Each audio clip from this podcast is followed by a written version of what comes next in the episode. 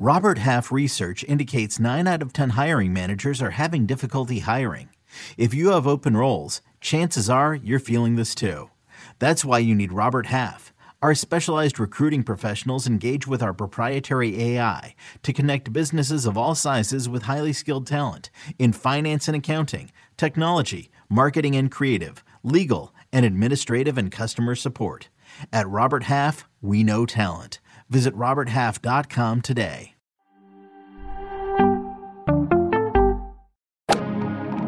Freaking first cut. Golly.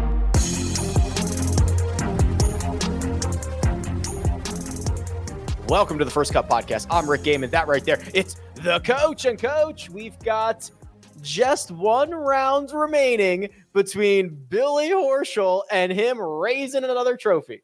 Billy Ho and a Buckeye milkshake going to come after that victory tomorrow. As Jack said today, Rick. First of all, good afternoon um, or good evening. Uh, as Jack Nicklaus said today on the broadcast, this is Billy Horschel's tournament to lose, which is exactly the same thing he said a year ago when Jon Rahm walked off the 18th green with a six shot lead and was told that he had COVID. Uh, Billy Horschel, as far as we know, does not have COVID, and he played a different golf course today because that was really, really hard, and he was dynamic, a 7 under 65. And Billy Horschel reminding people, don't forget about me.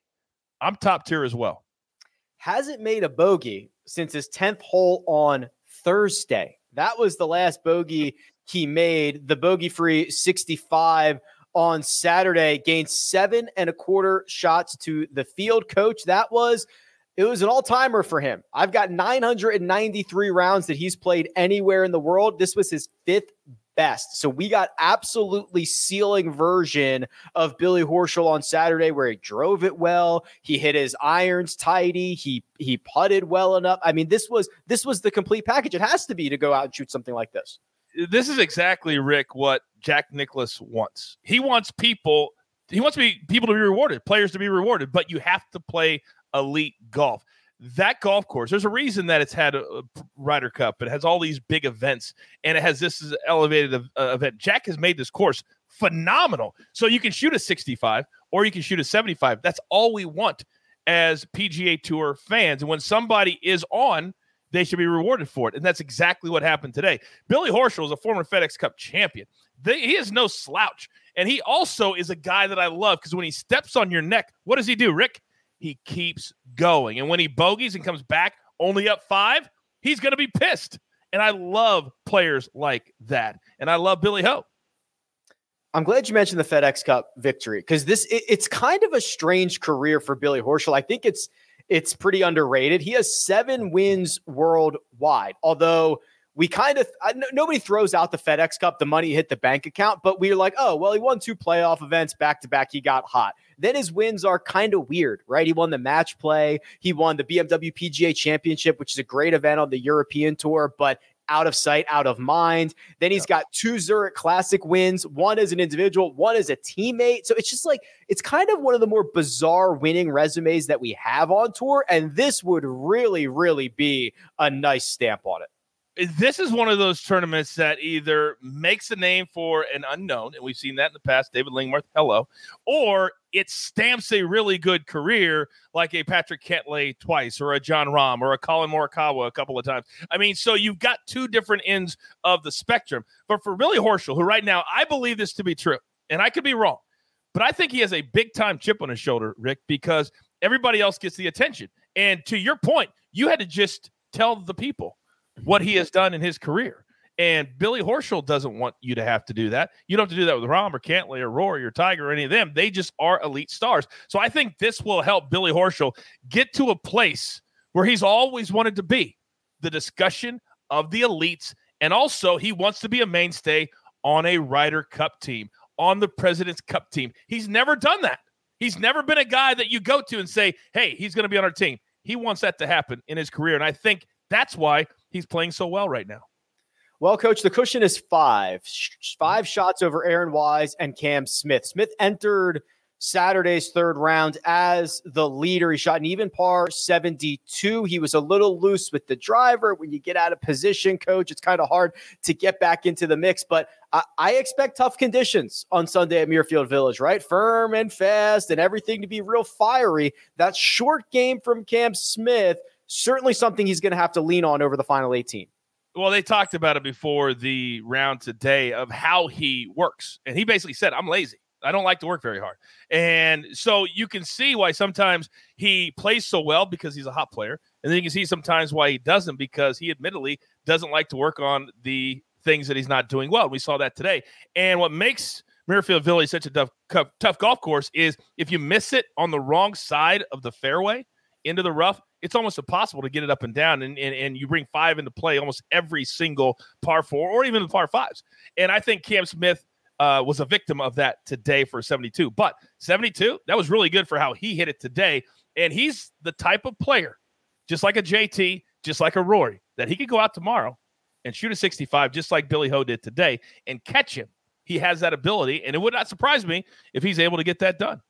Yeah, let's take a look at the odds board here because it's always fun on a night like this when one guy has a five shot lead, and then there's a bunch of guys within two or three shots of second. So if mm. Billy Horschel comes back to the field, that that opens things up quite a bit. But coach, I, I don't have to think far back to remember, I don't know, two consecutive winners that have come from seven shots back on a Sunday, right? Like it's easy to say Billy Horschel's minus 175 and five shots is insurmountable. We have very recent history that that is not the case.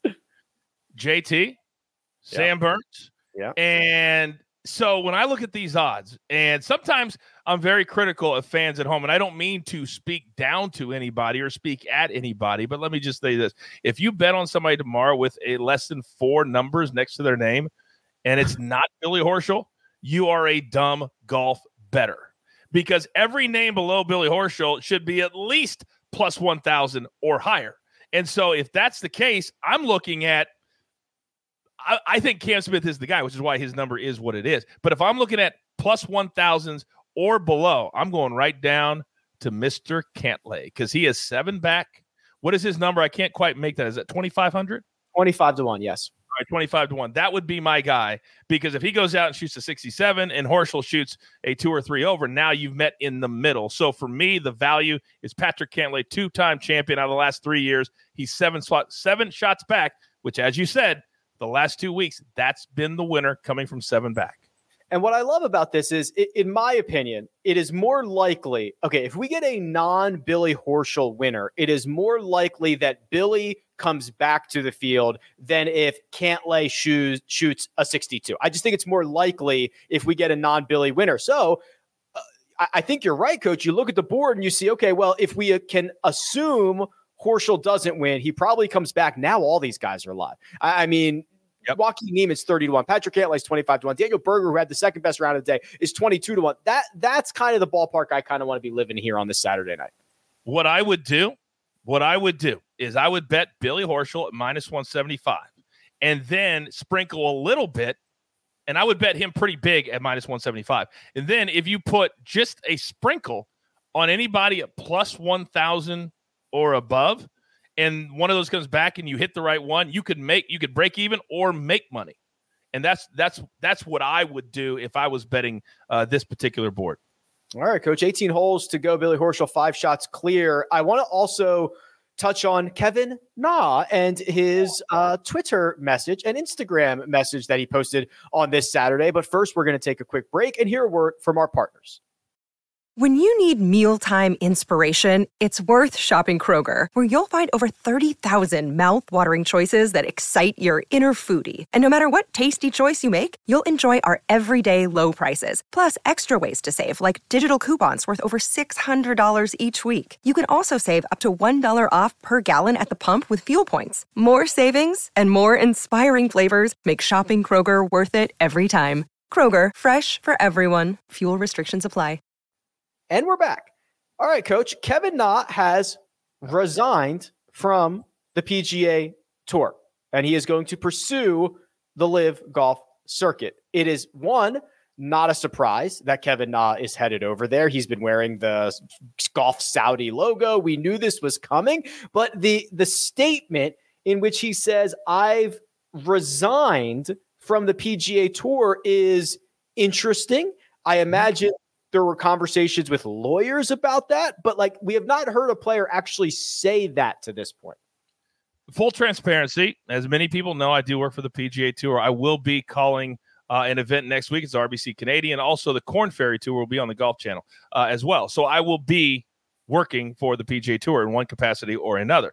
So, with that being said, this is about one thing and one thing only. And I believe I will be in meetings next week and we'll have discussions about this. I don't know that to be true, but that's has what's been happening, Rick, the last five months. This is about one thing and one thing only the U.S. Open.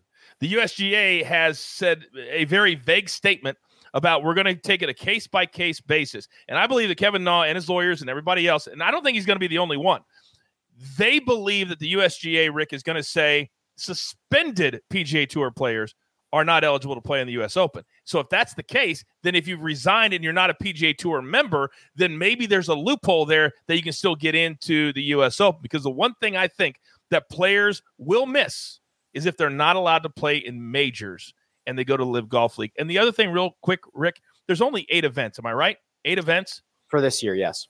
Okay. So if they don't expand, all these players are going to a place, and I guess they could play on the European Tour if they want, but where they're going to play eight events a year. If I'm a pro golfer and I love to play golf, that's about a third of what I'm going to play on the PGA Tour. So I know it's about the money and I know all of that. But just a matter of having places to play and not travel halfway around the world to do it, to me, there is nothing other than money that is attractive about this. And these type of situations with Kevin Na and whoever else does it is just semantics to try to get into all the majors because that's going to be a big carrot pulled away if the majors decide to do it. That that's interesting. So essentially, Kevin Na says, "Hey, here's my PGA Tour card back," and mm-hmm. that essentially removes him and protects him from any sanctions that will be coming down on PGA Tour players because he'll throw up his hands and say, "Well, that ain't me." That's exactly right. That's right. And maybe that's a loophole, but that's why if you read any, and I encourage people, don't read social media on this particular topic. People want clicks, so they're going to give you headlines that just aren't true. But what is true is I believe there will be a legal battle at some point. How big it is, I have no idea. I know what I'm going to do. I like my job at the PGA Tour. I like calling PGA Tour events, and I'm not willing to go somewhere that I don't know what it is. And if they want to do it, God bless them. But I'm just saying that I think this is not going to be what all the players think it is. And if the money is that important, then Godspeed. Uh, Kevin Na had an unfortunate typo. Jacob, do we still have that quote back here? He what started off by saying "to my fan," which is like the one fan, my one fan. Here's here's what I'll be doing, which is unfortunate because it was a serious statement. It just started off so uh, you know so comically. By, by the way, I do have a little inside information. Uh, you know, Hideki Matsuyama got uh, disqualified from the Memorial this this, yes. this week. So what he did is he went and he is training with I can't tell you who it is, but he is training to increase his distance with his driver. So he went somewhere and trained with a good friend of mine because yeah. he is trying to get more distance on his driver. And if people want to track it down on social media, so be it. But I'm telling you, these players very quietly are trying to get more distance each and every week. And Hideki, he's not exempt from that. Okay, well, I will say if you want to go s- seek that out, you can find it because I, I saw uh, a post has been made about who he was working with. I won't I won't even give it away either. I'll just I'll just make you go, you go, make you go check it out. Um, 2:30 p.m. Eastern Time is the start of the CBS broadcast, and I imagine the first couple of holes are going to be uh, especially important because what we often see the guy who's five shots clear, bogeys one, bogeys three, somebody in the chase back makes two birdies early, and all of a sudden it's a one shot lead. Coach, we know how this goes every single Sunday. It might it might not end that way. Billy Horschel might win, but it will get cl- it will be a one shot lead at some point if Jack has anything to say about it, you best believe tonight Jack is sitting with everybody that that takes care of this course and he says, "Boys, make this as lightning fast as you can make it, make it as hard as you can make it, put those hole locations and corners as close to the thick rough as possible. And let's go play." Let's go play. We'll be back after the final round to break it all down and then, of course, declare it RBC Canadian Open week. But 18 holes to go in Dublin, Ohio. Producer Jacob does all the hard work behind the scenes. That right there, it's the coach. You can find him on Twitter at the coach rules, and you can find me at Rick Run Good. This has been the first cut. Catch you next time.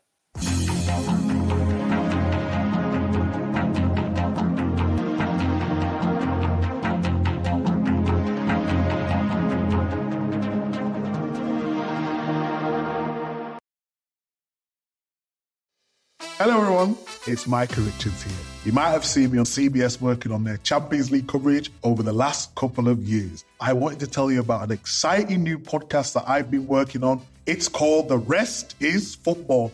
It's me, alongside Gary Lineker and Alan Shearer, two absolute legends of the game. The show combines topical debate from the world of soccer along with outrageous tales from our careers. And I mean, outrageous. Just search the rest is football wherever you get your podcasts. All the best from Big Meats.